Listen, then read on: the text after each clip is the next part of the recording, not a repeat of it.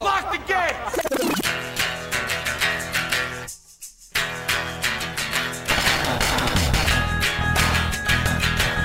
All right, let's do this. How are you, what the fuckers, what the fuck buddies, what the fucksters, what the fucking ears? I am Mark Maron. This is WTF. WTF. My podcast. Thank you for coming. If you're new here, welcome. If you're uh, been here before, welcome back. If you're leaving right now, see you later, fucker. It's all right. It's okay. I get it. Maybe fast forwarding up to the uh, interview.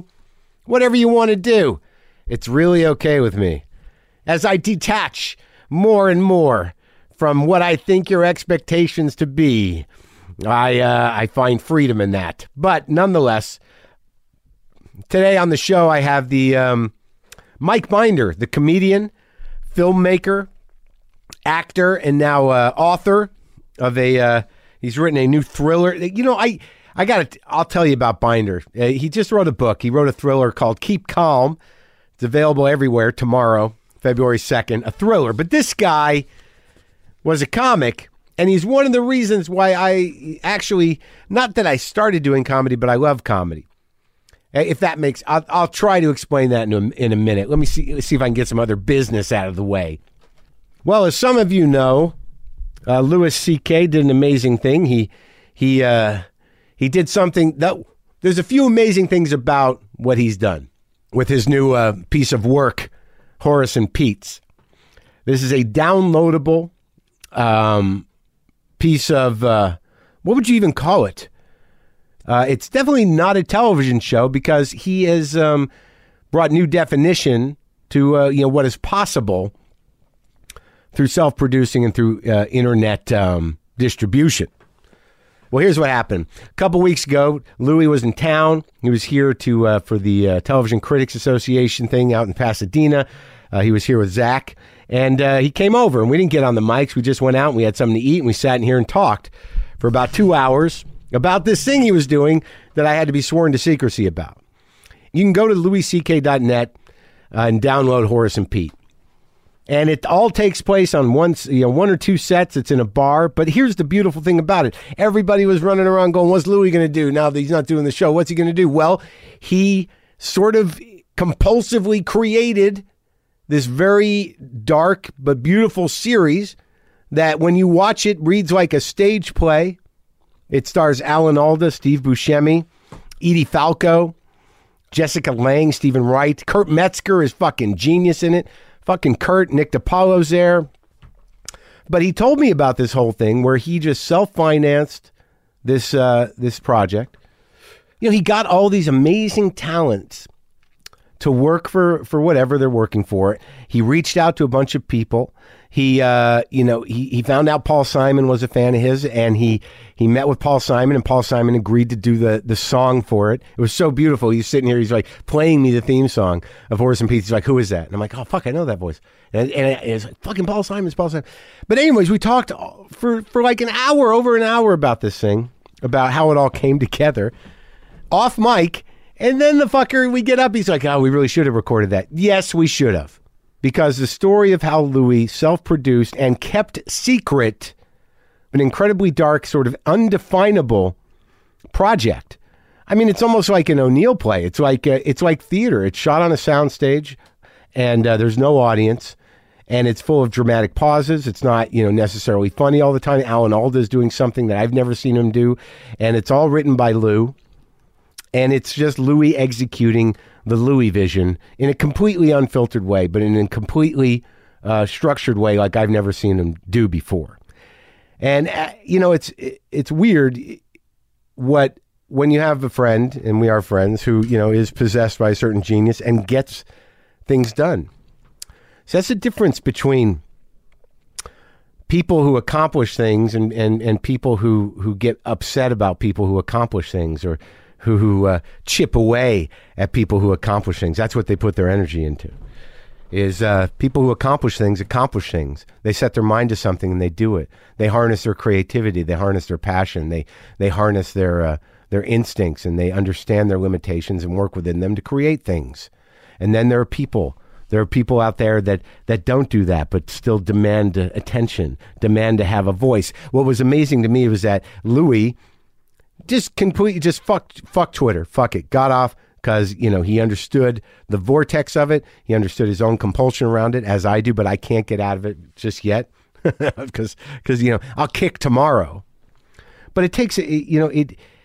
You really have to make a choice not to be a maggot among maggots, you know, ferociously feeding on the corpse of culture. Just fucking monsters out there. It's just like I.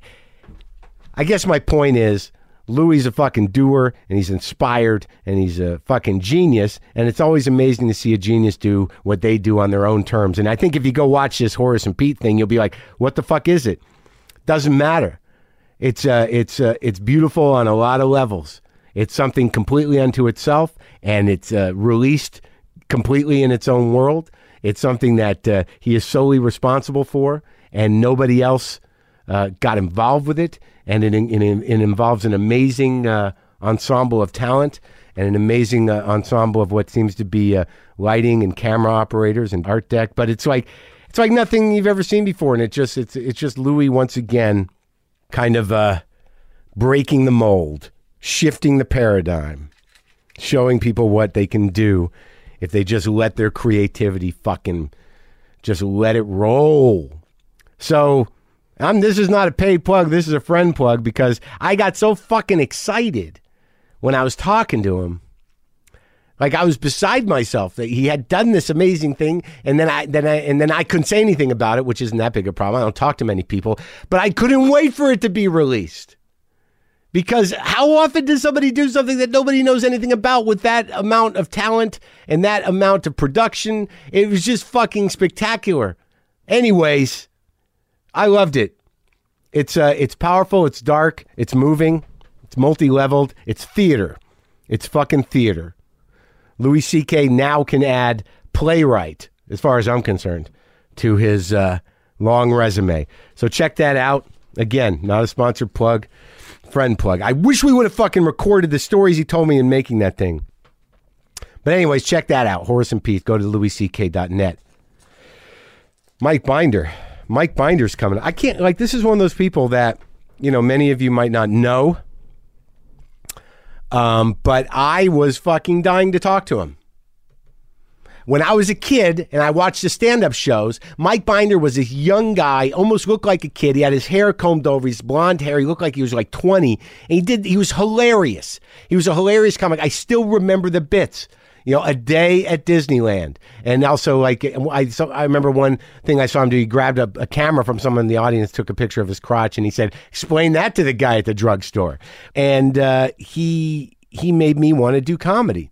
Mike Binder. And then when I got to the comedy store, he was this mythic guy there. Like he, you know, he hadn't been there in years, but he was like the golden boy. He was like the the you know, he was Mitzi Shore's pick to be the next big comedy star. He was at the comedy store when he was 20. I don't know how old he was, maybe in his teens, 22, way back when the original crew was there. He got all fucked up on drugs and pulled out. But you know, he went on to make uh, pretty amazing movies. Uh Coupe de Ville, Crossing the Bridge, Indian Summer, Blank Man, the Mind of the Married Man on uh, HBO was his creation. The Upside of Anger was his movie. Uh, Rain Over Me was his movie.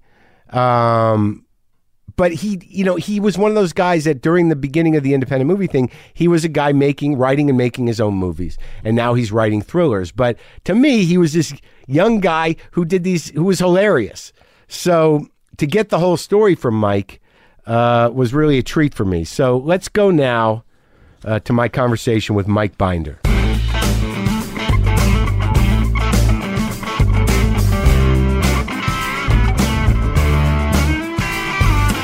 I've, wa- I've wanted to have you on for a long time because uh, I think, I, if I'm really remembering, I think you were one of the first guys I saw do stand up on television. Oh, really? Is that possible? Probably, yeah. I mean, I started really young. I was on, I was f- television when I was 18 years old. you Re- know. so, what year would that have been?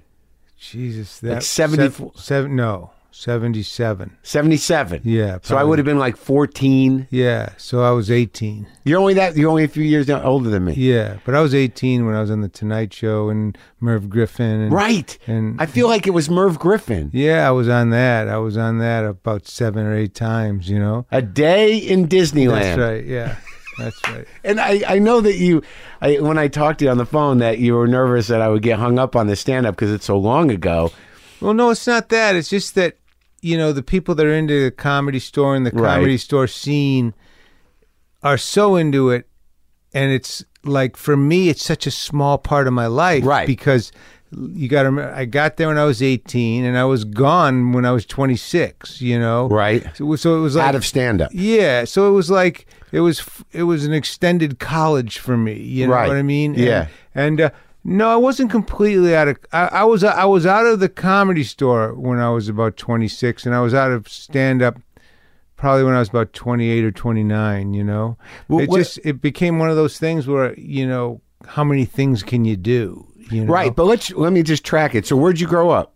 Detroit In in the city. in the city of Detroit, Seven Mile and Livernois. Yeah. And what was that? What, I was lived it- I lived a block from Baker's Keyboard Lounge, which was, which was the world's oldest jazz club. But when I was a kid, I would drive my bike through the alley, and then one day I remember seeing that the, the marquee said "Comic Lenny Bruce," Come on. and I said to my dad, and I was this was. You know, th- I was. This was probably 63, 64, so I was only five years old. Right. You know, Yeah. six years old, and uh, I said, "What is a comic, Lenny Bruce?" Yeah. He said, it means comic. Yeah. And this guy's name is Lenny Bruce. I go, oh, what is a comic? He said, it's a guy who stands on stage and tells funny jokes. Yeah. And I went, oh, I want to do that. That was Eh, eh, it. yeah, no, my dad told me that story. He said, he goes, okay, that's what I want to do. Uh huh. And then, um, but Detroit was a great place to grow up. you What know? kind of what was your what was your dad's business? My dad was a builder.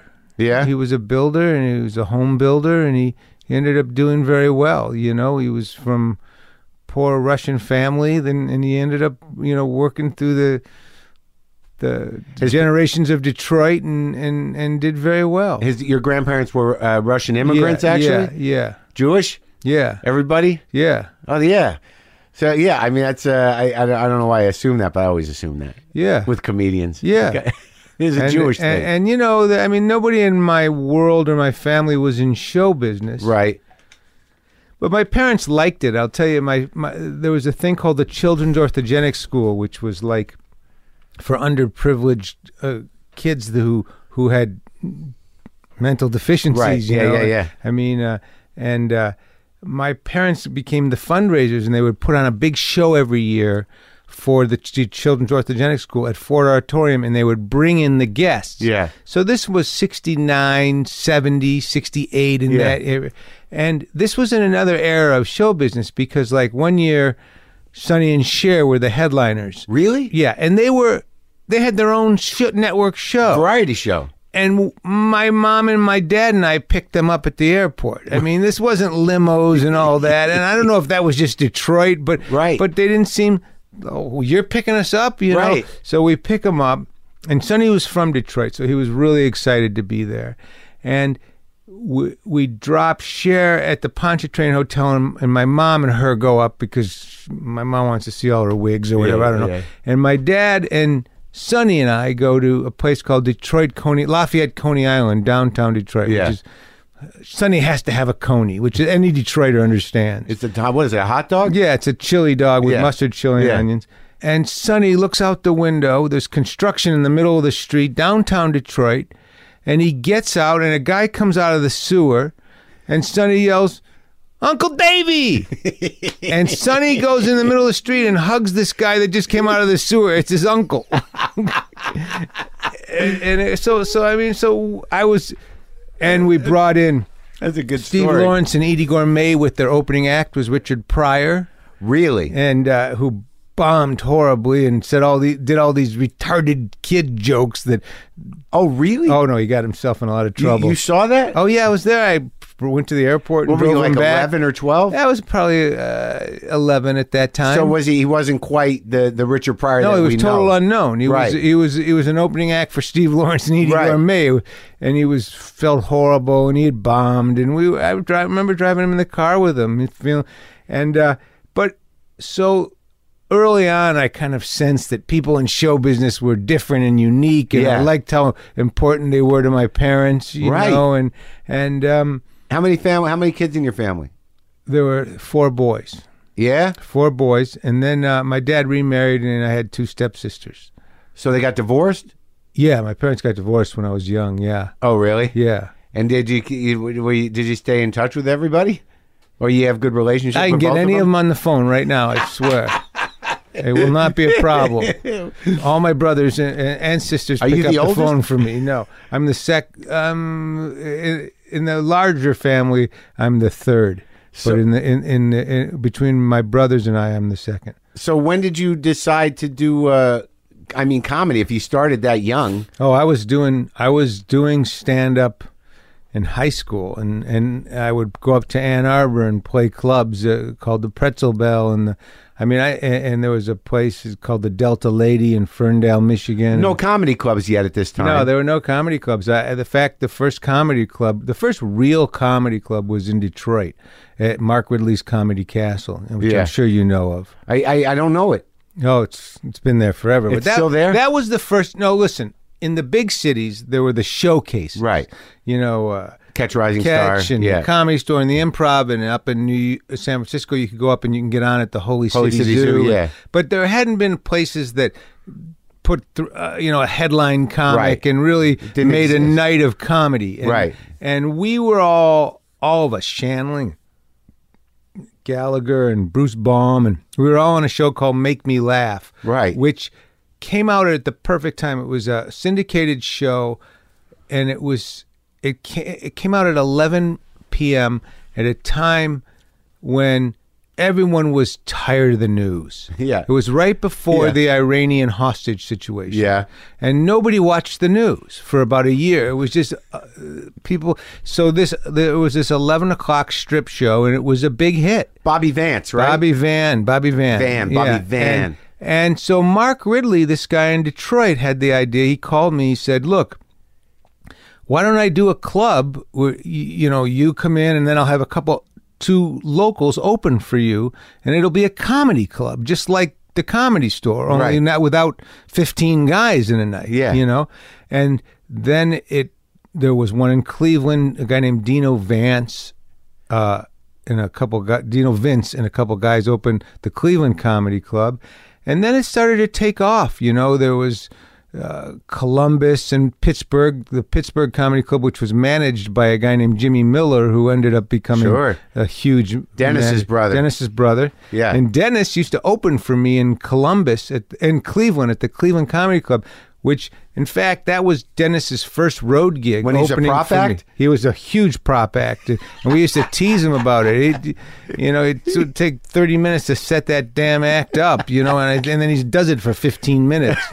And um, but but he, uh, his first road act was opening for me, and then he, he opened for Coulier for a week, you know. So when you started doing it when you were like 16 or whatever, you, you were you doing dinner clubs? You opening for musical acts? No, when I first started, I would go into jazz clubs because Right. that's what I read that Lenny Bruce used to do. Was I- he, who were your heroes at that time? Who, were who were you Uh, watching? Woody Allen. Right. Woody. I wanted to Right. be Woody Allen my whole. You life, had that record. You know. I did Yeah, too, eh, when yeah, I was loved younger. It. The stand-up years. The stand-up record is amazing. yeah, it I was shot a amazing. moose. It- I shot a moose. Yeah. and the moose ate the Berkowitzes. yeah, yeah, right? yeah, yeah. And uh, so we uh, we would go. I would go in. I would take a friend Jazz of mine, and we clubs. would go to a jazz club, and we'd say, "Hey, I'm a comedian." Yeah. And this was And you're there kids. were no comedians at this time. This was Right. in between. This is right before Steve Martin took off nationally, and it was in between Klein and Carlin and Cosby, and stand-up comedy had died. Right. It just there were there was it was there was a rumbling of it I didn't know of or I became aware of in New York with the Catch a Rising Star The with the improv. Richard Lewis and the Ed Bluestones Yeah. and and the David Bluestones and David Brenner and that. But it, it Ed really- Bluestone. I haven't heard that name yeah, in a while. Yeah. Yeah, and the improv was there right. too. So so I would say, "Can I go on?" And they'd say, "Yeah, you're a comedian. What the hell is that?" And, and the audience didn't know how to react to me, you know. And some nights I'd get them, and some nights I you wouldn't. were like 17. I was seventeen. they must have been like, what's this kid doing up yeah, here? Yeah, yeah. No, it was fun. And sometimes they'd heckle me. One guy said, "You're about as funny as my middle leg," you know. Just middle leg. you know, it just like it was like. And then I'd be downtown Detroit. That's when I when I really started to get funny Yeah. was when I'd be downtown Detroit playing to all black audiences, and I would go, you know, okay, a little white boy here. To, it's Yeah. time for a little white boy to teach you guys what funny is, Uh, Right.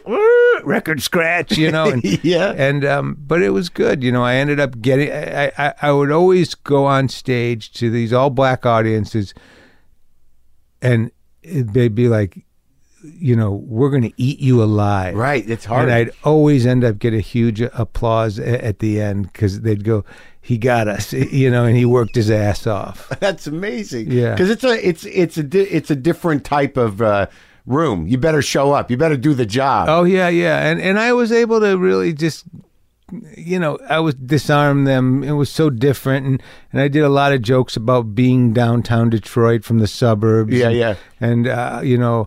Uh, but it was fun, and then uh, at a certain point, I just as soon as I graduated high school, I left. I drove out to California, you know. Yeah. and uh, and I, you know, I, I ended up at the at the comedy store, you know, and I spent, I had What year was that? Must have just been what? seventy seven.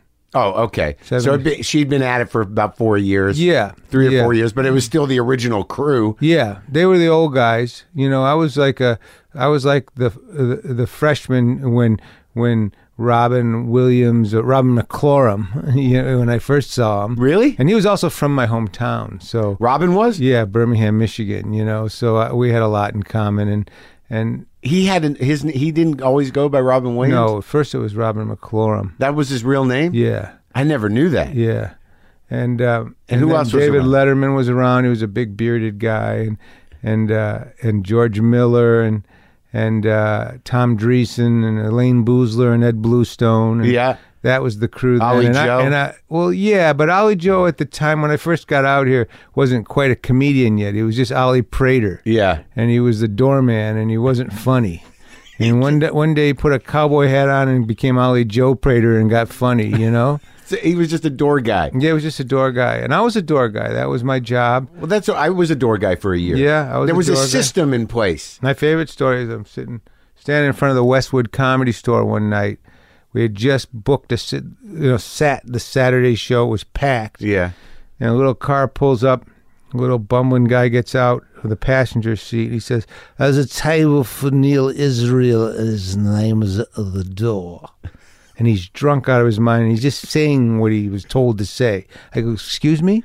He goes, There's a table for Neil Israel, and his name is at the door. And I realize it's Ringo Starr. and he's drunk out of his mind. Right. So we seat him, and he way at the back. This Yeah. table with him and Neil Israel and their wives, and he starts to heckle the shit out of David Letterman, a Right. young David Letterman, Yeah. and Letterman just chews the guy up, chews the guy up, and they the audience doesn't know that he's ring. It's Ringo Starr. Does David?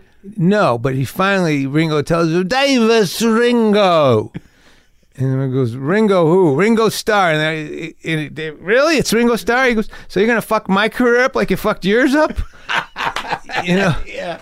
And, uh, but uh, it was a it was a great time. You know, again, I was 18 years old, and and uh, What do they call you? They call you uh, kid comedy? Kid Con. You're and then kid- one night I'm there, and Norman Lear comes up to me afterward. Didn't even know he was there yeah. and he said, "Hey, I want you to call me tomorrow." And it was Norm- Norman Lear at the time was huge, you know. I mean, he Was was Jimmy Walker around then? Yeah, Jimmy Walker was around. He was uh, he was the one guy that was a star. He was the only guy that was a star out of At- at out the of that Comedy Store? young. Right. Yeah, he was. So when he would come in, it would be oh my god. Richard then Richard started coming around again. He had been gone for a few years. Uh-huh. When I but after I was there about two years, he started coming back. That must have been amazing to yeah, watch. that was great. That was great. That was really special. Did you ever tell him you saw him when you were a kid? Yeah, yeah, yeah, yeah. And he knew the whole story, and he remembered it. Oh, really? completely. And I, yeah, he didn't remember me being in the car, but he remembered the whole night. And and then years later, I I, I has w- was on this dinner with Steve Lawrence and Edie Gourmet, and Right. they remembered it exactly. They were like, we were so mad at Richie. We were so mad. We we had. We, we had taken him everywhere, and he just he was horrible that night. And They remember. they, oh, she remembered it. She knew. So what happened with Norman Lear? Uh, he, told you I- to he call? had me do a pilot. I did a pilot for him called Apple Pie. It was my first, and I'd only been out in town ab- less than a year, and it was a network show that was very short lived, and um, but it, it was with Dick Libertini and Rue McClanahan and Jack Guilford and Dabney Coleman. Wow. It was an incredible. And you Was were it like the- 19? I was probably not nineteen yet, you know.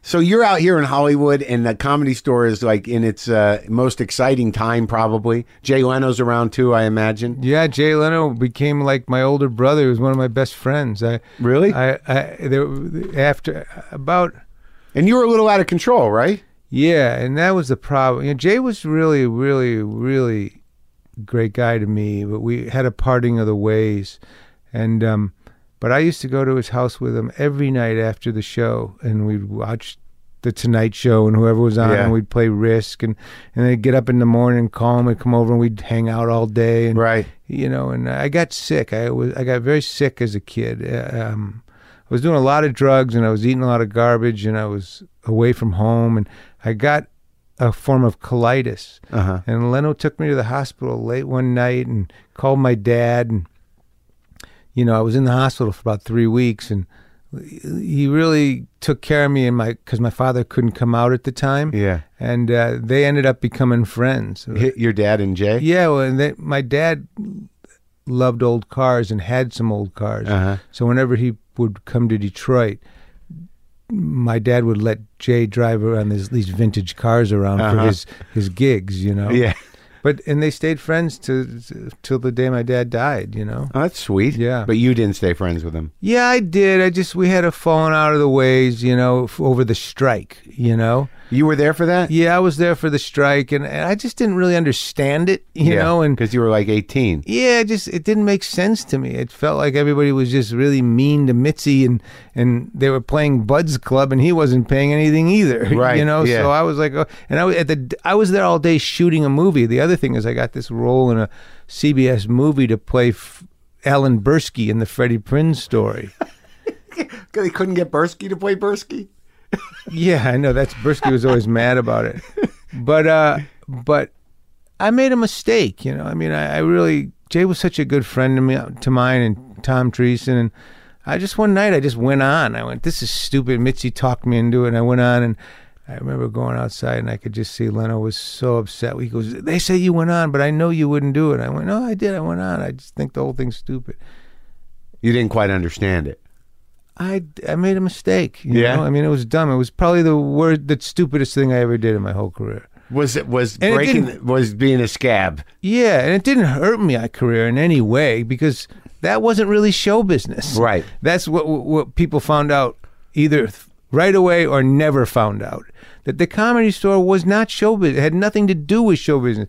I remember years later I was sitting on the set of a movie and someone from the comedy store called me and I just realized they're not they're, they're not in the business. This is the, the, the you oh, know it's its own world. you know but it was stupid of me. you But how know? many people so they at that and I also think, you know, at the time, you got to understand my father, you know, was this kind of entrepreneurial Detroit guy who built himself up from nothing, who didn't have any sense of the unions. You Yeah. know, I mean, he was not a union guy. you Yeah. know. At the time, in his mind, the unions were destroying Detroit, you Right. know? And so he was like, I'd call him and I'd say, Dad, there's this thing, and Jay and Elaine Boozer, they're starting a union, and they don't want me. Well, Mitchie's been good to you. I go, I know, I don't know what to do, and I'm shooting the movie there. He goes, Just fuck these guys. Yeah. Fuck these guys. Yeah. You know, and it was, a- you know, he, it was a mistake because he didn't know what he was talking about. And, and I should have listened to Jay. And Jay was like really good to me. You know, Yeah. he was really, really good to me as a young guy, you know? Yeah. and um, I mean, we, we stayed friends, and I would go on the Tonight Show when he was on, and you know, we never we never fought, but you could just see in his eyes he was never as warm to me again. You know, It's interesting because like that that sh- a lot of people don't know about that strike, and I talk about the book a lot. You know, the Nodal Sayer book. You know, I'm dying up here. I never saw it, but you know, it's funny. I know that there were. Pe- I mean, I, I people have told me what's in it. I was I thought it was a pretty good book. I was uh What have you heard? I don't know. I I, I just. It's all about that. It's about I, I was in London shooting Upside of Anger, and, and I'd shot like for 18 days, and I'd promised him I'd do this interview, and I was sitting in Hyde Park for maybe two hours talking to him about a world that I didn't even remember, you know? yeah, And I, I remember thinking, I, I remember just talking about just the way I'm talking to you about it. Like, at the time, it was a big deal, but it was only a big deal to us. Nobody, it wasn't like, national Com- news. comedy was shut down this week. Yeah, you know, yeah. uh, day one fourteen in the comedy shut down. No one cared. well, it you was just know? a, ba- it was just guys trying to get paid, and Mitzi was insisting that it was a workshop and didn't want to pay. yeah. And in her defense, what it really was, and this is the truth. Although I, I do say that it was stupid to cross a picket line Yeah. of your peers. I wouldn't do that today. Yeah. but. It was also fueled on by a lot by the guy, all the people that didn't get spots. Right. You know, all the people that it was it, in her mind, it was a real meritocracy, and the best comedians got the best spots. Right. There were a lot of people that weren't getting good spots and said, "This is bullshit. We got to bring her down," and they l- came to hate her.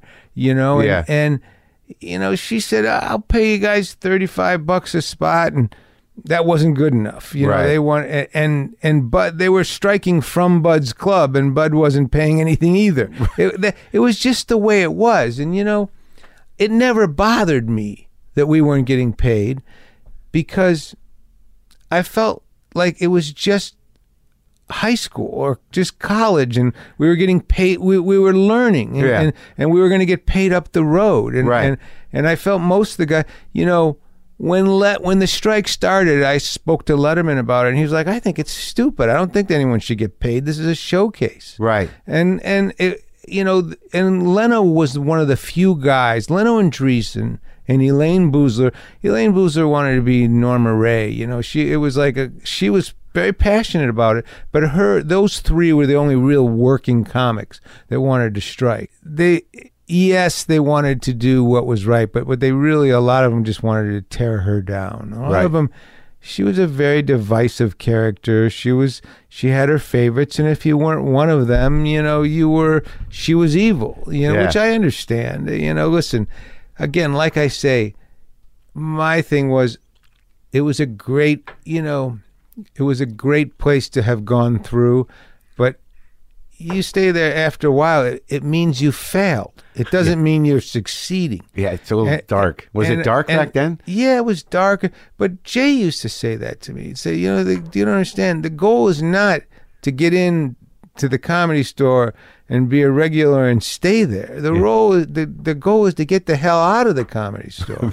Right. You know, and and a lot of these guys didn't see it that way. And I was really lucky. I was very lucky in the sense that number one, make me laugh, took me on the road Yeah. playing the comedy clubs and oh, also opening for big names and, and, and- Comics and musicians. yeah Yeah. yeah never for comics opening but was I always would for- open for Kenny Loggins and That was the gig, wasn't it? yeah yeah Yeah, because you there was know. no comedy club, so you get on no, those so I'd concerts. be on the road, and you know, I went out on the road with Andy Williams one summer. you Really? know, yeah, and you know, I think Mitzi used to, used to live in his old house. no, she lived down the street from him. Oh, from Andy Williams. two houses away, but uh, But so were that- you were you like part of the family though? I mean, Mitzi really took a liking to you. Yeah, you hang yeah, out at the house. yeah. Who was she dating? Like Steve Landisberg. Steve Landisberg at the time. Yeah, that's right. And I also took care of Paulie and Peter during the day uh, as one of my first jobs. to baby, babysit. Yeah, but again, when you run into any of the shores, when you run into, they talk about the strike as if it was. You know, I had this guy I'm not gonna say his name, but he came over to my office now, and he had wanted to show me old photos and books. And, Yeah. and he, wa- we changed history. We were at the apex. Do you realize? I, I just, no, we didn't. We didn't. Honestly, I'm sorry, but but the strike, us that time period. No, it was a it was it was the a pinnacle of American comedy. No, no, you know. I mean, Well, you know what the one thing is is that the the door deal in the store in the main room still holds. Oh, so yeah. on a good night, you can make a couple hundred bucks. Yeah, yeah, yeah. That's right. That was great. And and and that actually she she had agreed to do that, but they still wanted to strike. I mean, Did, did you know Lebitkin? yeah, sure. And he was like he was a, a, a an unstable guy, anyways, huh? I never saw it like that. I Like- never saw it like that. But obviously, when you jump off a hotel building, you're unstable. You know, stable guys actually just check into the hotel and go to sleep. You know, the unstable ones jump off the roof. was I mean, especially Yeah, especially when you're jumping off because you're not getting spots at the comedy store. It's okay? problem. All right, you know, I mean, and they wanted to turn Lebetkin into a living legend or a, a, A hero, legend, a martyr.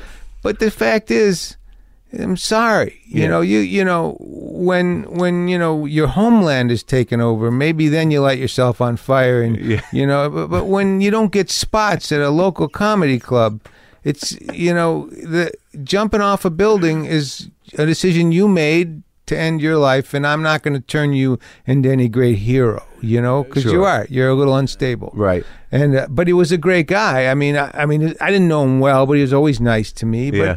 but I never saw it as I saw it as like, why would you do that over the strike? Yeah. You know, I've always felt that. You know, when whenever listen, I've had some suicide in my family. Yeah. You know, and and the best line when I and there's a great AA line: you kill yourself, you five down uh, Five- five you fi- years. You, you you killed the wrong guy. yeah, if you kill yourself in the first five years of sobriety, you're killing the wrong guy. Well, Steve Lebedkin, if he had lived four days, he would have realized he killed the wrong guy. Right. You know, th- that was not that. That was not a good reason. You know, Sure. unless there was other stuff going on. Right. Which we never know. You Yeah. know, when someone kills himself, God bless them, because you just don't know. But but but in terms of w- people were saying he did it to. Sh- shine a light Uh-huh. on the injustice at the comedy store and i was like that's the wrong light yeah, yeah. you know Well, yeah, it haunted that place forever. So you're doing the comedy, you, you, you the make me laugh thing happens. So now you're getting work, you're making a living in show business. yeah Can you just substantiate some story? Was there a story where you were on the roof of the comedy store and you pulled a billboard down? Yeah, What was that? that was funny. That was uh, there was a guy right across the street from the comedy store. Took, one of, it was in a different era. I don't think he could do this anymore. But he bought an ad. It was an actor, and he bought a he bought the billboard of himself. You know, Dan Davis, Yeah. actor, Yeah. and it was had him, and he was in, in his head stuck above the billboard. And we went out in the middle of the night, and we tied a, a rope around his head. and we sawed it o- the, the head off just enough so that a good tug it would come off and Yeah. had the rope across string and, and and you know had the audience go to the window and we all pulled the rope and just pulled the guy's head right off. Yeah.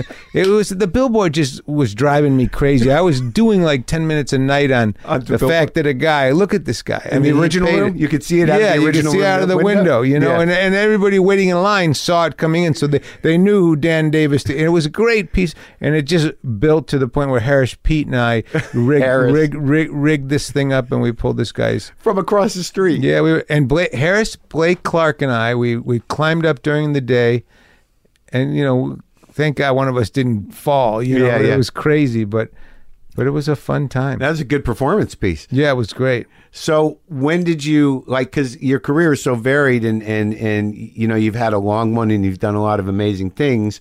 So when what is that moment like? Where did the cleaning up coincide with not stopping com- with stopping comedy? Yeah, It did. I was playing the clubs and traveling, and and when I was about twenty five, I I really I was doing a lot of drugs and alcohol, and and com- did, you- did you know a comedian named Jesse Aragon? I, uh, uh, maybe his picture. Like I knew Harris briefly because I was a doorman in '87. Like I got there like late, so like Yeah, yeah, it So was- your generation I was, was already long like a gone, yeah. mythology, you know. Yeah. Like you guys established the mythology of the place, but it still sort of operated that way. And Harris was sort of was sort of still around, and Blake was still around, but they were you know in their forties. Yeah, well we. uh Jesse Aragon, Jesse got was the first guy that got sober in AA, and and I was in town and I I needed some pot or something. He said, Yeah. "Why, I'm sober. How'd you do that? And he took me to an AA meeting, and I didn't like it. And uh, some guys followed me out and said, "What's the problem?" you Yeah. know, and I said. I said, well, first of all, I'm a Jew, and you have your meetings in, in churches. Right. So we'll start from there. Second of all, I'm not really sure. I don't want to smoke pot. I just don't want to drink anymore. Do blow. And I don't know. But the fact is, it, it started to work for me. Yeah. I went started going to these Uncle John's men's pancake house Yeah. luncheons on the West Side. And Yeah. guys were funny, and and I got sober, and you know I just went off the road, and and uh, I was it was all the other side thing that took me away from comedy was the fact that I was getting acting work, and I also wrote. Uh, I had done a special for HBO, which really cut my ties completely with the comedy store. I did a spe- I did a concert in Detroit with me, Dave Coulier, Paul Rodriguez, and Howie Mandel. So it was a, a, co- a comedy special. It was called the Detroit Comedy Jam, and it, but it was first it was just a live series of concerts we did, which did very well. And you produced it? I produced it. I put it all together and, and, and hosted it. Yeah. And Chris Albrecht was my agent at the time at ICM. Chris Albrecht, who actually started as a doorman at the Improv That's in right. New York, in New York, yeah. and went on to head HBO. Yeah, but he, first he went on to become a, a An a- agent? an agent at Yeah. ICM, and handled a lot of comedians. And I brought him back to show him this big show we did, and and he uh, said, "Let's do this as a special." And we uh, we it was an HBO special called the Detroit Comedy Jam, and Mitzi was like, "I I invent you're doing that's my shit you're doing." I go, "What guys did it with a microphone? I don't know." She said, "What what part is yours? It's in Detroit. It's in a concert hall. It's- Yeah. well, it's uh, you shouldn't be a producer. You should just be a comedian and let me produce that. I Oh, said, boy. well, okay. And so apparently she hated me for that for a long time. Oh, really? That Yeah. was it? Yeah, that was it. And um, That's interesting. so I You- did this thing called the Detroit Comedy Jam, and then I did the guy that bought the specials from HBO at the time and took them to colleges was a guy. Um, I'm bumming. I'm bummed that I'm breaking his name because he was such a great guy, but he he also he ran Columbia TriStar Home Video, and he would make little independent movies. And he made Sex Lies and Videotape and Oh, yeah. Drugstore Cowboy. I'm Uh-huh. gonna his name's gonna come back to me. I'm just blanking. It was it's one of those brain farts. But anyway, he had sold my special to HBO. I wrote a script called uh, The Bridge Yeah. which was me and my friends growing up in Detroit and LA in, in Detroit in in the in the late, uh, early 70s getting into some trouble. It was a real coming of age piece. And Bobby took it to this guy and um, he said, I'll, I'll, if you want to make it for $3 million, I'll let you make this movie. And he gave me $3 million th- through Bobby Newmeyer, the guy who did Sex Lies and Videotape. Yeah. And we went to Minneapolis and we kind of recreated my childhood. Yeah. And you wrote the script. I wrote the script and I directed the movie. It was a little three million dollar movie, and Josh Charles was the star. He played me, and Stephen Baldwin was in it, and it became Crossing the Bridge. And Touchstone bought it. Disney bought it. Yeah. And that kind of changed my life in the sense that you know it was a little movie. It didn't make any money. It got great reviews. Right. But it got me going. You know, I ate, Jeffrey Katzenberg said, "What do you want to do next?" And I said, "I want to do this piece about my childhood at camp." up in Canada. Katzenberg and Eisner watched my movie late one night at, at Eisner's house and said, This is our our childhood. You know, let's buy this. Oh, right. And they bought it. And, they, and then I went into a meeting with them and said, What do you want to do next? I said, I want to do this thing called Indian Summer. and that was a big movie for you. I mean, that Yeah, was a that big was- movie. that It had was a big amazing movie. cast. Yeah. And, those it did ca- well. It was like for. You know, it was like the number two or three movie for two weeks in a row, which at the time was a big deal. It was at a time when Touchstone was trying for a lot of singles and doubles and weren't doing big movies. Right. It was a, it was a program that they quickly discarded. Yeah. But again, I made the movie for nine million. It made like maybe thirty million or something for them. How did you get on your feet with all that stuff around you know directing and, and, and producing? I mean, you just took to it, or did you hire good ads? Who no, guided you you, know, through I, that? I had I had written this movie called Mm-hmm. Coupe de Ville. That was the other. I skipped that. Uh, so I was cleaned up, stopped doing stand up. Did you miss it? Not at first I did, yeah. At first I did, but I didn't want to be in the clubs until I felt Right. really good, Stable. stable. But I was writing, and I I always, from day one, I was always writing screenplays. I wrote so many of them, and I wrote this script based on a true story in my family co- about my dad and his two brothers taking a Cadillac down to Florida. And Larry Bresner, who was Robin's manager, Yeah. who I knew through Robin, read it and helped me get it made. And he really godfathered my whole career. He really became my mentor, and and he he really he got the movie made. You know, a guy named Joe Roth directed it, who ended up becoming a Right. big head of the studios, and That was Coupe de Ville. that was Coupe de Ville. So I had had a produced screenplay. Right. And then I wrote this other one, which was another three guys in a car. We Stephen Baldwin, Jason Gedrick, and Josh Charles, and grown up in Detroit, and, and it was a, really an era. And and I got it made, and and like I said, Katzenberg and Eisner liked it, so they gave me a big deal at Disney, which that and you directed that one though. That was I good. directed the second one. Uh, it became Crossing the Bridge. It And was- how did you co- how did you like learn how to direct? you don't. You just you just bullshit. You just bullshit. You know. I you mean, get a good AD. I was on the set of the Coupe de Ville and Yeah. I watched Joe Roth and I thought if this guy can do it, I can do it. Right. You know, and, and and I got a good AD and I got a, Bobby was a good producer. Yeah. He had, he had worked with first time directors and he Yeah. got me a really great I mean my DP the director of photography was a guy named Tom Siegel who went- who right, ended the up- good DP. That's important. he became Thomas Newton Siegel. Yeah. And then and he became a big time DP. He's a he, he is a big time. Well, those are the guys that really like as a director. I don't know why I was saying AD, but the DP, he's the guy where you go, well, this is what I want. And he's like, all right, we can do it from here and from here, and then we'll do that. one." Right. Okay. That's right. good. Good. That's right. So the truth is, you can direct if you admit you don't know what you're doing, Right. and that's what Bobby and Sharon Bialy, my first casting director, who is still direct casting every movie I've ever done, they said, "Don't pretend you know what you're doing. Just ask for help." And so I did, and I just made the movie. And then this Indian summer, I, we went back up to my old summer camp, and you know, and uh, Sam Raimi, who was a kid in my cabin, played was one of the stars of the movie, and and it was really, it was just again, I spent the first few years just recreating my life, you know, in, Sure. Mm-hmm. in sequence. That Sam Raimi was a childhood friend of yours. Oh yeah, Sam and I were friends when we, since we were little kids. We still are to this day. You know, he's one of my best friends. you He's know? a good director. Yeah, he's a good director. Do you guys talk about that stuff? About what's Directing. Yeah, we talk about how much more successful he is than I am, how much more money he has.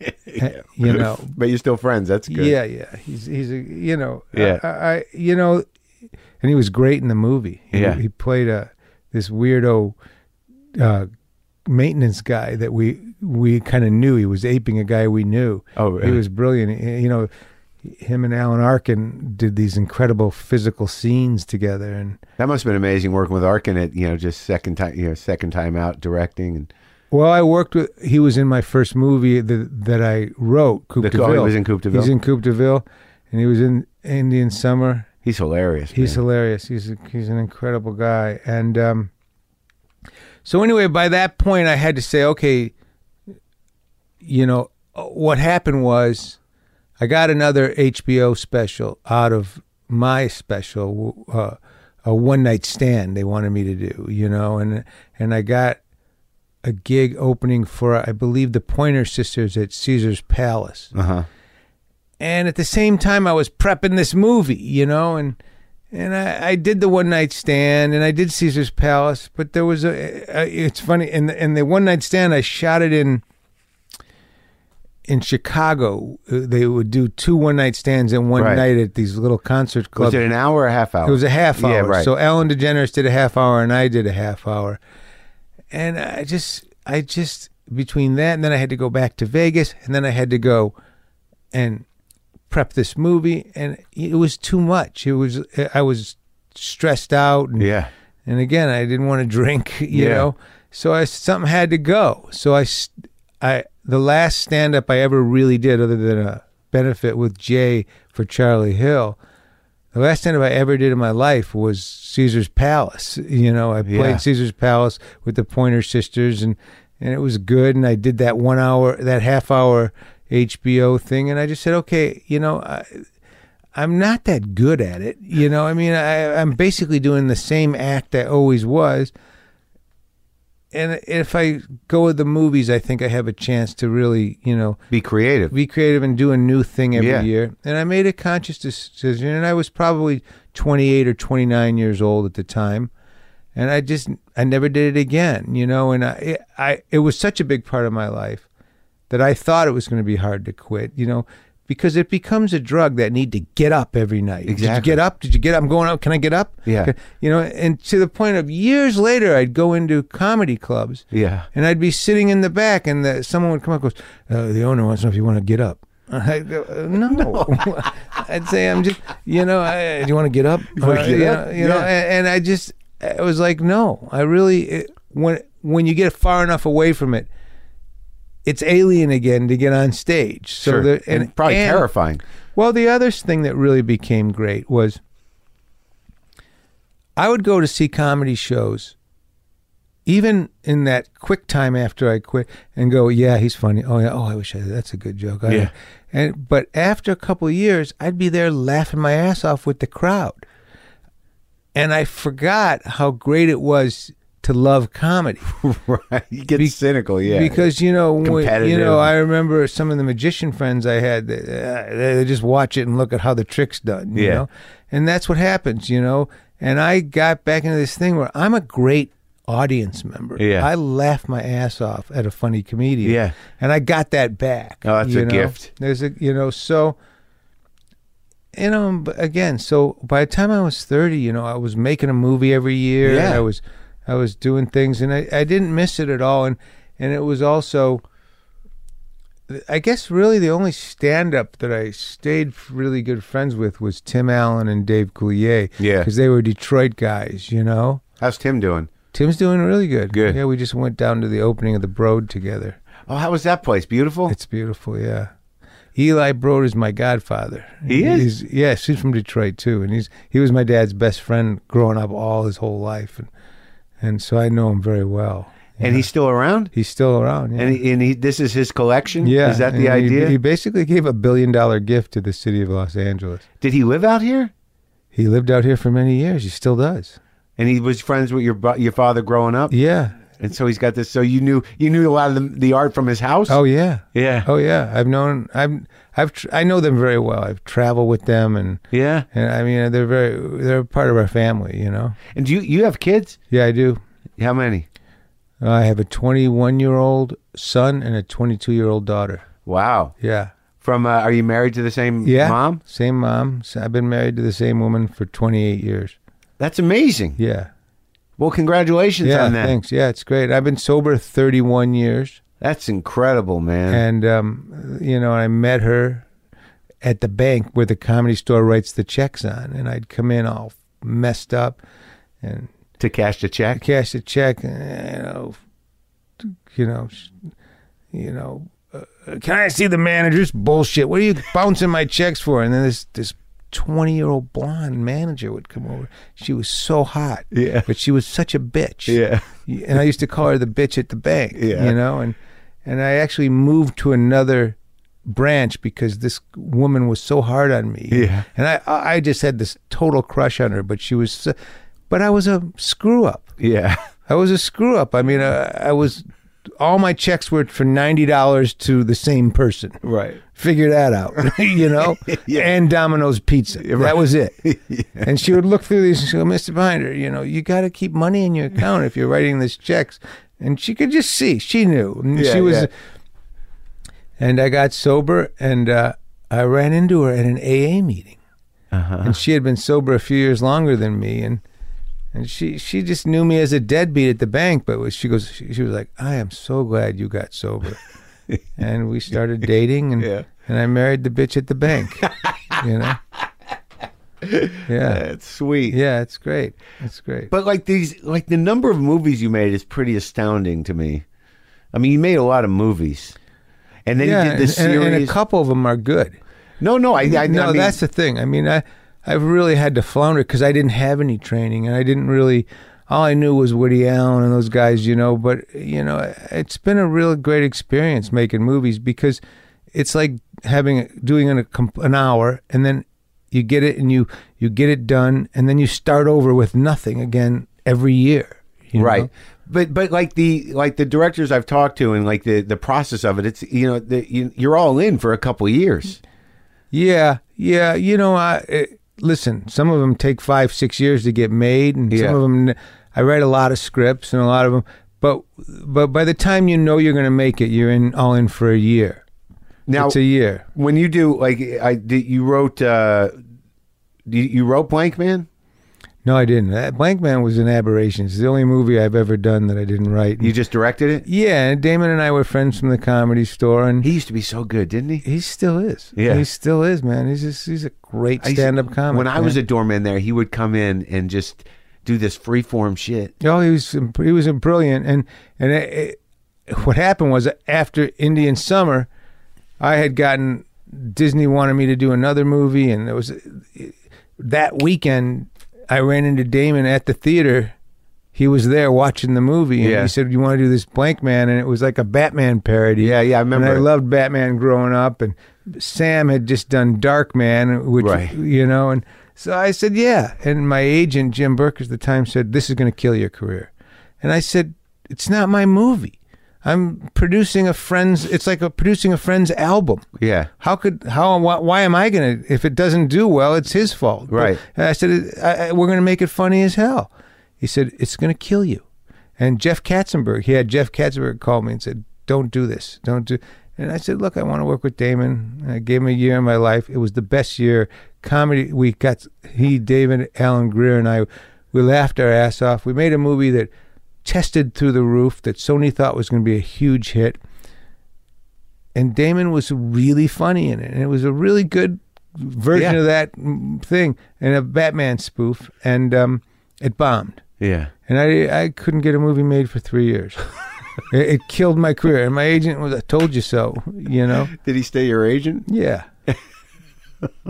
and then you come back with uh one of your own movies or no yeah. No, then I made a little small little movie. I had to kind of reinvent myself. I made this little movie called Sex Monster Mm-hmm. with myself as the star and and, and Meryl Hemingway. I made it for six hundred thousand dollars. yeah and um, that kind of got me going again. You know, did and anyone go see it Mm, I don't know if anyone went and saw it, but it, it w- I don't even think it was released. I think HBO bought it. Is what it went up it, to the A- Aspen, uh, Comedy, yeah, comedy yeah. and arts festival, right? And Yeah. it won Best Picture, and I won Best Actor. And Chris Albrecht said, "You got to do a show for us," which became Mind of the Married Man. Yeah, I like that. so show. they bought that movie and they bought the show and so that's what it it never really it never really was in theaters but it, it helped me a lot and it changed my you know it it kind of moved me to another air direction and I worked on the show which to me was just little movies you know 'cause- Yeah. and I had total creative control and What happened to that? What? How many you did? What two, two seasons? seasons yeah With Bobby Slayton, Bobby Slayton was great in he it. was great in it. yeah He still wishes it was going. Slayton, Yeah. he sent me the funniest thing when when it, when the show got canceled. He wrote me a note. Binder, thanks for having me in your show. In retrospect, a little more of me, a little less of you, we'd still be on the air. Slayton.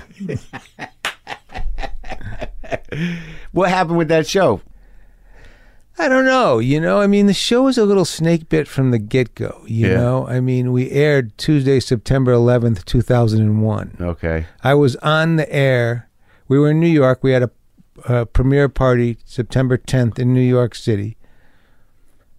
In the morning, I got up on 2000 on September 11th, and I go on. I'm sitting with Diane Sawyer on the air, showing clips from the the show that airs tonight. yeah, And she's in the middle of my interview. She says, "Excuse me, but we're going to break away to a news thing now."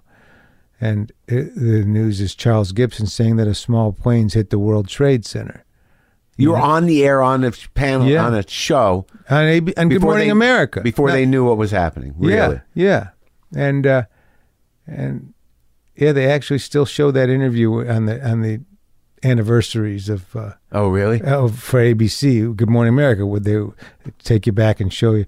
And Diane Sawyer, you know, so the show came out, and you know, it was one of those things that was supposed to be a male sex in the city, and it was very real, but a lot of women had problems with it, and a lot of guys had problems with it. You know, You're like, and- why are you talking about it? yeah, eh, there was that one. Why I talk about it? And this ain't, or the other group was this ain't that ain't me. That ain't Yeah. this is puerile. This is in juvenile. Yeah. and you know, it's like what I learned from that show because we did good work. You Yeah. know, it was really good actors, and Bruce Paltrow directed it, and I mean, it was we did good.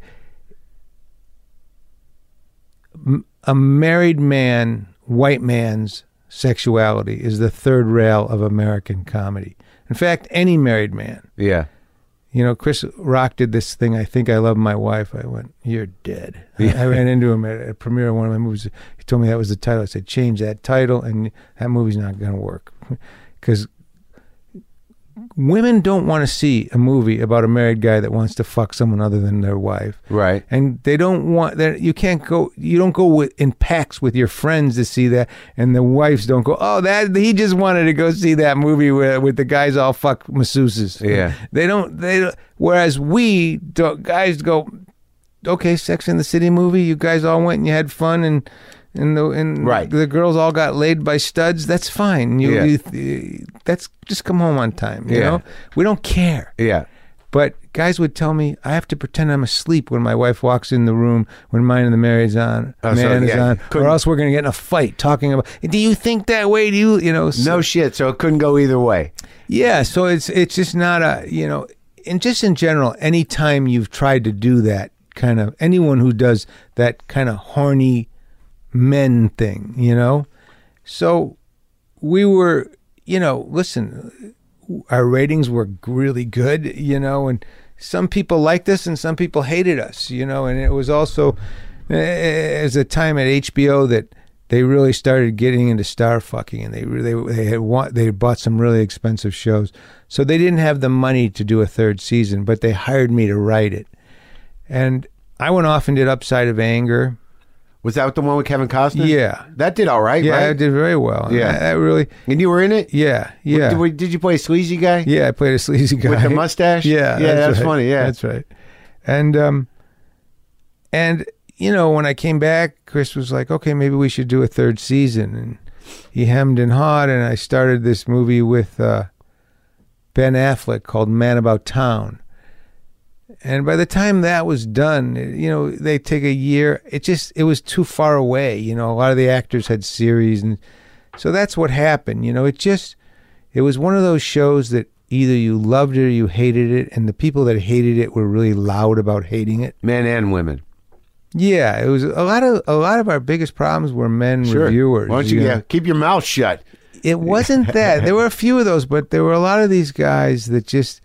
You know, that don't have that camaraderie with other guys and they don't sit around and talk about pussy and Yeah. guys don't talk like that and Yeah. this is this is this is just uh, his uh, you know this, these are sick guys you know and the truth is a lot of guys do guys would i would be out running Yeah. and i'd see a guy park a car he'd pull me over and he'd run alongside me and go dude you're giving away all the secrets you know and and i had more guys you know tell me that and and i also found it to be a good rorschach test Uh huh.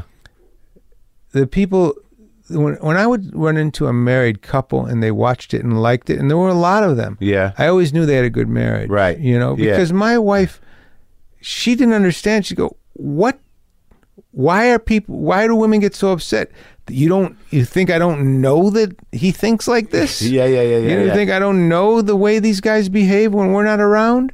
yeah. you know so anyway it was uh you know listen it should have it should have gone longer but it was perfect for me because it was time for me to move on again you know it was like i say upside of anger really helped me out a lot and then i I made this movie with Ben Affleck, and then I made Rain Over Me with Adam Sandler. That was a 9/11 movie. That was a more or less a 9/11 movie. It was- Aftermath. It was, like about th- about a story of what happened three years later, and it had to do with the fact that I was there that night and on the streets with people covered with dust and sitting around telling stories on curbs about what they'd seen, and then I came back about a year and a half later with my family, we were- and I thought, man, because there were some people that night walking the streets of 2001 that were dis- you could tell you just look at them and go their lives are ruined someone they lost somebody they would just they They were just mumbling. Yeah, down I was south. in. I lived in Astoria then. It was devastating. Uh, the weeks after, with the pictures everywhere, It and was the, devastating. The smell and the. Ugh.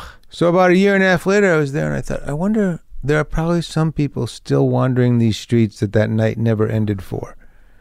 And I just wrote this piece, and I wasn't going to do it with Tom Cruise and Javier Bardem. And Tom wanted to do it, and Javier wanted to do it, and whatever happened, it ended up Adam Sandler and Don Cheadle, which was fine, and and we had a great time. Um, making it and it was a very tough movie and we showed it to the surviving families uh, groups and Yeah. they loved it and and um adam was really quite good in it you know and Yeah. it, it, it, it you know it, it with anyone else in it it would have been people would say it did really good you know it made Yeah. twenty four, twenty five million 24 25 million dollars i make my movies small Yeah. but adam's uh, a 24 25 million dollar adam sandler movie is a bomb you know But it was a different type of movie for him. yeah, yeah, and he knew, and he knew that, but he took it so personal. And, Yeah. Yeah. Yeah. Yeah. and yeah. um, I mean, I was just talking to this about somebody because I think he was really good in all those kind of movies he did, but because none of them were big box office bomb, bon- you know, Hits, yeah. hits, he kind of turned back to his, The you know, funny shit. Jack and Jill and Yeah, yeah. Zardoz and yeah. you know, whatever that, Yeah, you yeah. know, and and I think he just said, "Fuck it, I'm safe here, and this is what my fans want," and and I think he could really have been like Tom Hanks. I think he's that's how talented that guy is. Yeah. you know, he's really he he really didn't want to go that direction, Hmm. and by the time he did, he tried a few other things. They just didn't they didn't work. You know? Yeah. And that so that movie did all right. It was a little heavy. I remember I didn't I didn't see it because It I, was, did- I it- thought it was heavy. It did all right. I it, think did, I- it did all right. But you the interesting thing about all these movies, and it's, I'm sure not just my movies, but they have these incredible afterlives now. Yeah. So it's almost like a book, and and the the the audience, the theatrical release is just a way to get the publicity out. I mean, I just did this movie Black or White with Kevin Costner, which I think between Canada and uh, and America did twenty five million dollars at the box office, and we Right. made it for seven. But it- what's it, it's doing so well on Netflix and iTunes and Amazon. Uh-huh. People are coming up to me all the time talking about that movie. So it's- and it'll be around forever. You know, I got a Right. text last night from some guy said I watched the movie and then we went and rented Upside of Anger. You know, so. In the old days, you didn't have that. Right. You know, if the movie didn't work, the movie didn't work, and Right. maybe it would play on HBO late at night, or or you know, but now the movie comes out, and it, within a month, it's going everywhere around the world, and people can watch it on their big screens at home, and I mean, we've made a lot more money on black or white than we made at the box office already in television. Isn't that you know? amazing? Yeah. So that they they have they, the whole paradigm is shifting and, and it just kind of and it didn't it didn't lose money, but it seems like none of your movies they they seem to None do of my all right. movies ever lose money. yeah. Because again, I made that movie for nine million dollars. Louisiana gave us two million back. Kevin put up most of the money. Kevin and I own that movie. You Yeah. know, he obviously owns a lot more than I do, but we own the movie forever. You Yeah. know, and and you know, it's just a new, you're as you say, a paradigm. And believe me, within a blink, within at the most two years, movies will come out same date, same place, everywhere in the world, everywhere you can buy a movie, just like an album. Yeah. You know, Beyonce puts out an album. You can buy it anywhere, you Online, want, right, right, anywhere right. in the world Yeah. online. But a movie, there's still this antiquated distribution where it doesn't come to Canton, Ohio for six months. Yeah. And it doesn't go to, to Belgrade. Yeah. And and doesn't, you know, to Belfast for f- three years Yeah. sometimes. And that's, the internet has made the world so small. But you're not hung up on the theater experience. I'm That's- not at all. No, not one bit. I mean, people. I like the idea that eventually a movie will come out in the theater, and you can go that opening weekend, or for the opening weekend, you can pay a premium and watch it on iTunes. Yeah. for forty nine bucks. Right. You know, With the But- family, With the family, which would be uh, about a cheaper, night. Yeah, a little you bit. know? Yeah. And then eventually that price will come down and it'll come out of the theaters, but it, it'll open in the whole world and you can watch it on your iPad or your phone anywhere you anywhere anytime. And that's where we're getting to. And for me, I have no. I honestly, I I can tell you that I've had great experiences in my sitting room with my wife and kids watching movies that are just as good as going out to the theater. Uh-huh. And then I like to go to the theater sometime, but it, it really has nothing to do w- with the size of the movie or how. Sure. It, it really is. You know, sometimes What's your work ethic, man? Because like you, like you know, I talk to writers, and I got my own problems with writing, but it seems like you can't help yourself. I mean, you Yeah. know, I, I I didn't know what we were going to talk about, and I knew we were going to talk about movies and comedy, but then you send me a book. You write Yeah. a novel. I have a novel coming out February 1st. Is that your Keep first Calm. novel? Yes, my first novel. that You just can't. You can't stop I- working. no, it's really sad. It's, It's well, no, it's not. It's it's a it's a pretty good compulsion to have. when really you look- funny. I went to Aspen this weekend for this com- this Charlie Rose uh, Yeah. weekend that he has, and w- I, I got was lucky enough to fly in a private plane on the way back with these people, and I s- after about twenty minutes, I said, "I'm going to go back and write," and the guy who's a builder said, "Yeah, you did that on the way out here." I said, "Yeah." He goes, "Are you under some heavy deadline?" I went, "No, I'm a neurotic." Yeah. you know. Yeah. I have to write every day. Yeah, you do. know, yeah, That's a fucking gift. it's a gift. I've I've really you know it's been a great gift for me. It's first of all, I mean it's a God given gift. I, I really I don't take it for granted. Yeah. and that I always have an idea. Yeah. I- oh, I've never run out of ideas. Well, that's I- a lot like I- Woody Allen. I've always had. I've had so many scripts in the drawer that I finished, and I'll do a re, another rewrite. And I write every day. And you like it. I do. I love it. I love it. I write every day. It's a little bit of a torture because it's like some sometimes it's like a, a shit that won't come out. You Right. know, you just got to squeeze. You Yeah, know? yeah. And it's you got to really work it. You know, and sometimes they come out like just you know like black or white.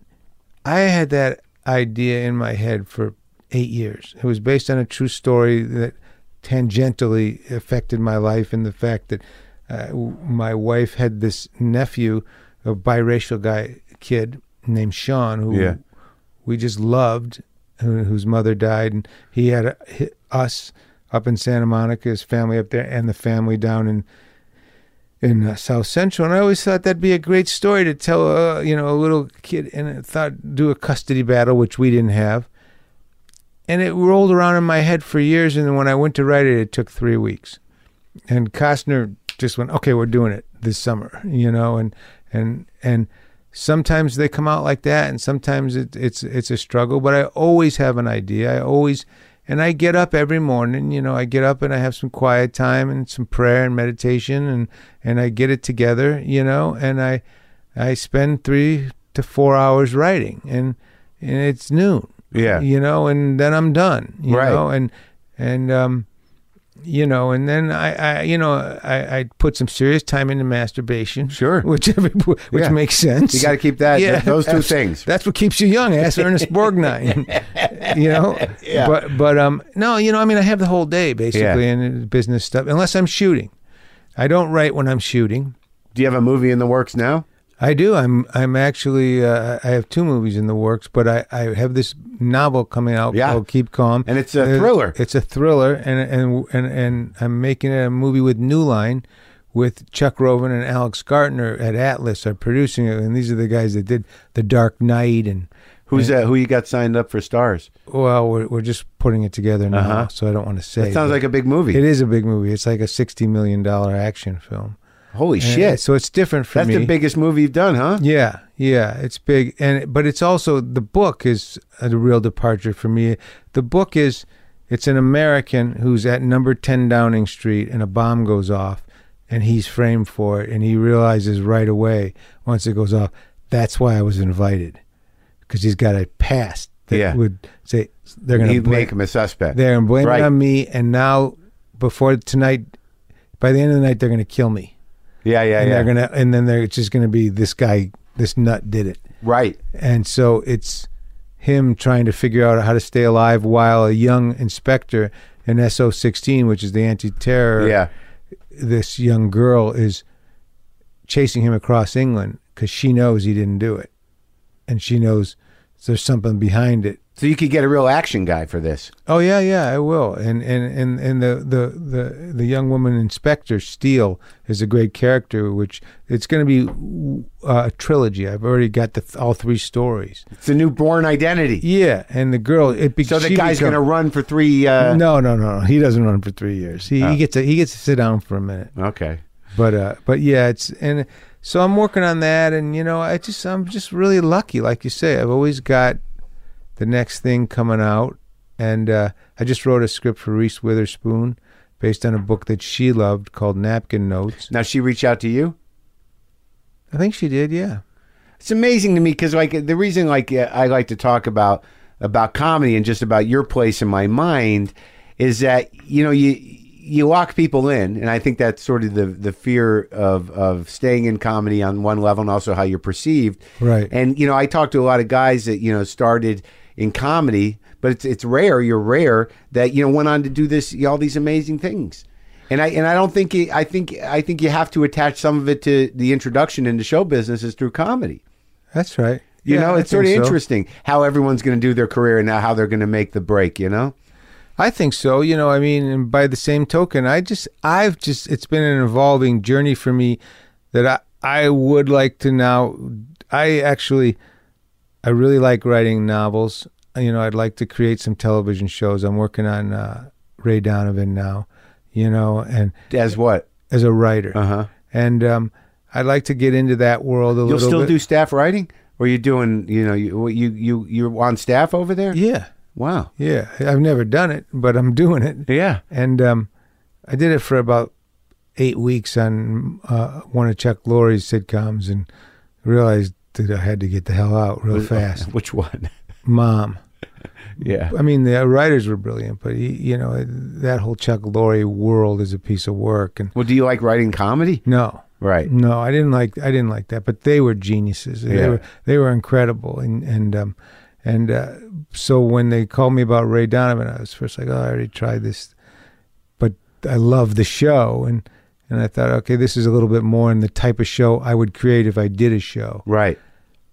But but you know, so I just see it as evolving to the books and the and, the, and more movies, and you know, eventually, you know, I, I just I don't want to stay at one place, and it might have I probably would have been more successful if I just did one thing over and over again with Maybe. one kind of movie or whatever. But by the same token, you know, it's really hard for me to do something unless I love it. Yeah. You know, I'm sure you understand that. Yeah, it's a Norm. horrible thing to be part to be have to do something. it's Well, not why we signed up for this. Also, and when I'm looking at you, you know, you've created this whole world for yourself, and Yeah. you've created your show, and you do your stand up, and you just do your own shit. yeah, And for me, I'm better off just doing my own shit. Right. You know. Yeah. And and so it just makes sense. But I can't do it unless it's like, okay, yeah, I, I I- I'm really into this. I'm Right. really into this. you right. know? Yeah, and and but do you ever get to that point though where you've gotten yourself into something and you, you're just overwhelmed? Like it, it sounded to me like when you had to let go of comedy, there's that time where you just you just stretch too thin, and you- Yeah. you just got to you got to pick it. There's only so much bandwidth. I Yeah, don't care I who guess you that's are. right, I don't that's right. care who you are, and and that's why I think guys like Woody Allen have been really smart. And you know, it's really funny. I'm friends with Albert Brooks. You Yeah. know, we we go. Now tell him to for- come on the we show go- we- already, will you? He's never coming on the show. All right, But we go for walks. Or I, I no offense, but he just he, he doesn't like to talk about himself. yeah, you know, he we go for walks in the neighborhood. and He's very smart, you know. I Yeah. say, why aren't you doing another Albert Brooks movie? And Netflix, Amazon, anyone would let you make a movie. I'm concentrating on the acting thing. Yeah. I- you know, he understands he's only got so much bandwidth. You Right. Know? And, and um, I've come to those places in my life, and and uh, I one of the things that I've been good at is when you, I get a green light and I start a movie, that's all I work on. Right. For for the duration of the movie. You know, when I get back and I'm in the editing room, I'm writing something else. But while I'm making the movie, while I'm shooting it, while I'm casting it, you know, it, that's what I do, you know. Yeah. So you have to you have to really put blinders on, Yep. you know. Yep. Well, you're making a good living in show business. Yeah, I mean, I'm lucky. Yeah. I'm lucky. I mean, I will tell you also that I had almost five years where I didn't make a dollar in show business. In the middle of my After Blank Man? no, no, I had three years then, and then I got on a roll. But a- after um after Rain Over Me, I didn't make a movie for five years. What'd you do? Wrote? Did you think about going I- back to comedy? I did a lot. No, I opened up a hot dog joint on Sunset Boulevard. You did? I did that. That was fun, but then that was fun. Did But- it stay open? No, it was open for a couple of years. Detroit style? Yeah. Oh, yeah. Yeah. Next to the whiskey a go go was called Coney Dog. Oh, yeah. But but then I realized that this is just me hiding, you know. Yeah. And um, So it was voluntary you didn't do the movie? You didn't work? no, no, it was a combination of every time I would get a movie together, the financing would fall apart. Uh-huh. the the world changed for it was the strike came so Yeah. I, I used to make a lot of money writing scripts for other people Uh-huh. like i wrote a movie for julia roberts and i wrote for bob zemeckis and that w- went away and the kind of movies that i made dramedies there was no market for them for a while whereas they're still hard but at least now you know you make a movie for seven to ten million dollars with a movie star and it's you know that Netflix or Amazon or HBO or Showtime or someone is going to buy that thing. You're never going to lose money. It's like on a it. buffer. but there was four or five years where that buffer wasn't there. The Yeah. DVD went away. Right. Right. The DV. You know, when I did Upside of Anger, that movie might have made twenty five million dollars at the box office, but it probably made seventy million in DVD Right. because every guy or woman, you know, Joan Allen, Kevin Costner, yeah, I saw that movie. I could buy it for nineteen dollars, Yeah. and, and watch it forever, or have it in my living room, Right. And it was at every store and everything, and so it sold like crazy. Yeah. But that went away, Right. So until the Netflix and the and the Amazon and the iTunes came picked up again, there was no second Right. market for my kind of movies. So Did you get depressed? oh yeah, I'd get depressed. Uh, it was a very dark period in my life, but you know, without you know, Booze. Yeah. No, no, but without you know, I mean, I I was lucky because I'm sober, and I really have a very strong faith in God, very strong faith, and and it, you know, I thought this is a time in my life, and I was 50 years old. Yeah. I thought this is either going to kill me, and or I'm going to start have an affair, or I'm going to start drinking again, or I'm going to gain 40 pounds, or I'm going to go somewhere and run away, Yeah. or I'm going to just stay here and figure it out and keep writing every day and kind of turn inward and really find out who I am. Not to say it was just some brave, you know, I wasn't, you know, but you really find out who you are during tough times. And I remember a couple of the young guys or younger guys that I work with in AA.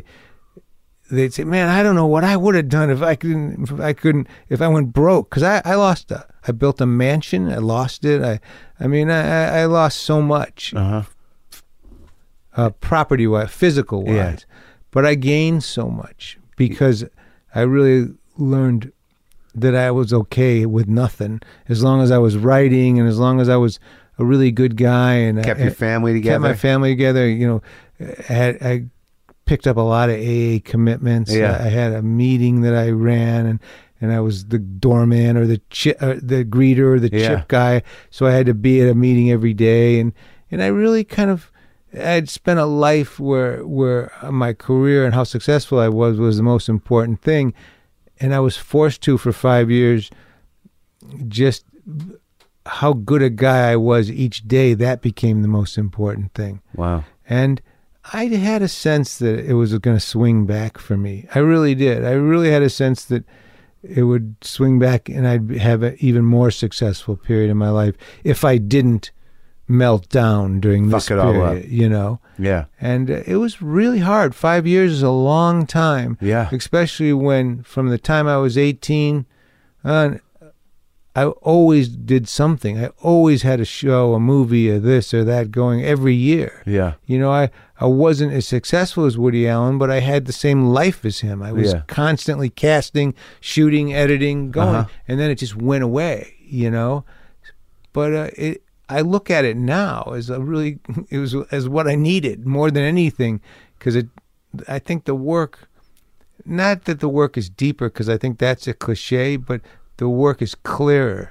You Right. Know, wh- I, you know, if I'm writing a thriller, I know exactly what I, r- what I'm writing, and I, I kind of my a lot of the reviews and the stuff that I could take some constructive criticism was that some of my movies didn't know what they wanted to be. You know, And now you're clear on that. And I bet you're clear on who your friends are too. That that's so true. That's really true. I mean, you know, my best friends are one's a dentist and one's a home builder. You Yeah. know, I mean, you really realize that the guys in the business, they they can't help but be affected by the price of your stock, and you don't want them to be, but they are. You Yeah. know, Yeah, and the funny thing is, is like I said at the beginning, you know, I thought you were fucking hilarious. oh, thanks. And and it was like, you know, like I can still remember you had such a as a stand up, you had such a confidence and such a like there was something, you know, completely uh fresh and like, you know, it was just you were just yeah, that's what I had. I had I had a poise uh, that my talent didn't quite get to know. You Uh-huh. know, I mean, I just was. I was comfortable on stage. Yeah.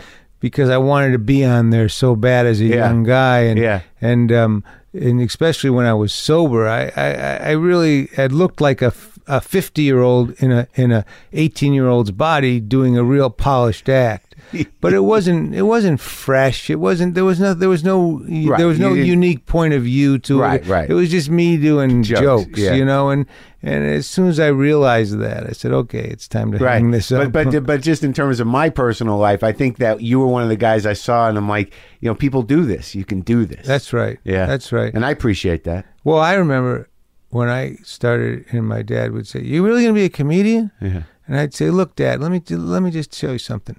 And I showed him, like, uh, Billy Braver on the Tonight Show. I Do you had know him in Billy here. Braver? I had him in here. Oh yeah, okay. I mean, I said With his this- lunchbox? I saw, yeah, I said this guy you've never heard of him, but he's making a living. Yeah. And then I showed him Tom Dreesen. I Yeah. said this guy goes out. There are hundreds and hundreds of guys around this country that are making doing great as comedians. Wha- It's you you think because you don't know of them that I'm going into this horrible business, but you're wrong. Yeah. You know. Did he finally believe you? He did. Yeah. Yeah. My dad came to love comedians. He opened up a comedy club in Fort Myers, Florida. He did. Yeah, called the Bijou Comedy Club, and he really, he- as an old, when he was retired, you know, he he he financed it. Put it this way, Uh-huh. you know, and, and and all the guys, Seinfeld and Tim Allen and. So many guys came and played, and, and my he was a great Out of guy. respect for you.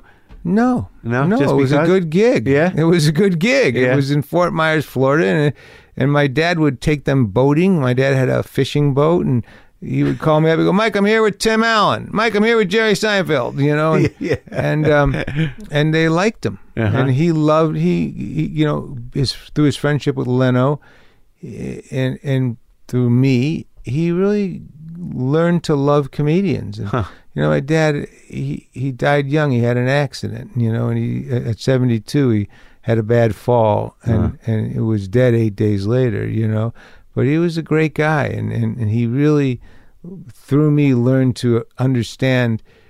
You know, even long after I was out of comedy, Yeah. he was friends with comedians and he loved comedians and he really understood what a- not only what a tough life it is but what a unique skill set it is, Uh-huh. you know and and he would call me up and say you got to see this kid you know Bill Hicks You Yeah, yeah. got-" I said yeah I know Bill Hicks dad you know what I mean Y- you know Did he ever bother you to get back in it?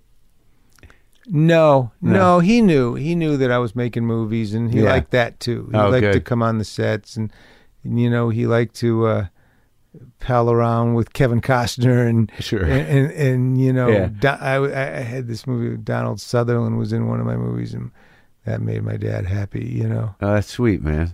That's sweet. And you work with your brother.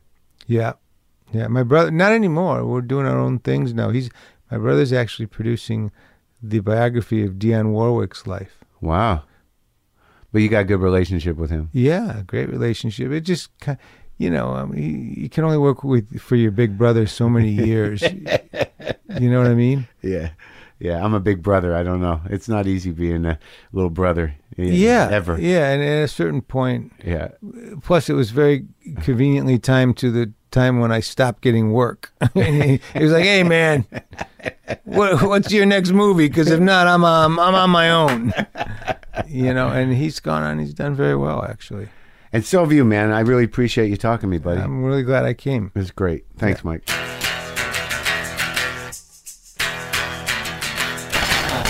That was pretty cool. That was it. That was me and Mike Binder. It was a very exciting talk to Mike. Got a lot of respect for that guy for a lot of reasons. Go to WTFpod.com for all your WTF pod needs. Check out the merch, check out the posters, check out, you know, the you can get on the mailing list. You can comment there through Facebook, so I know who you are. So you're not just a maggot among maggots.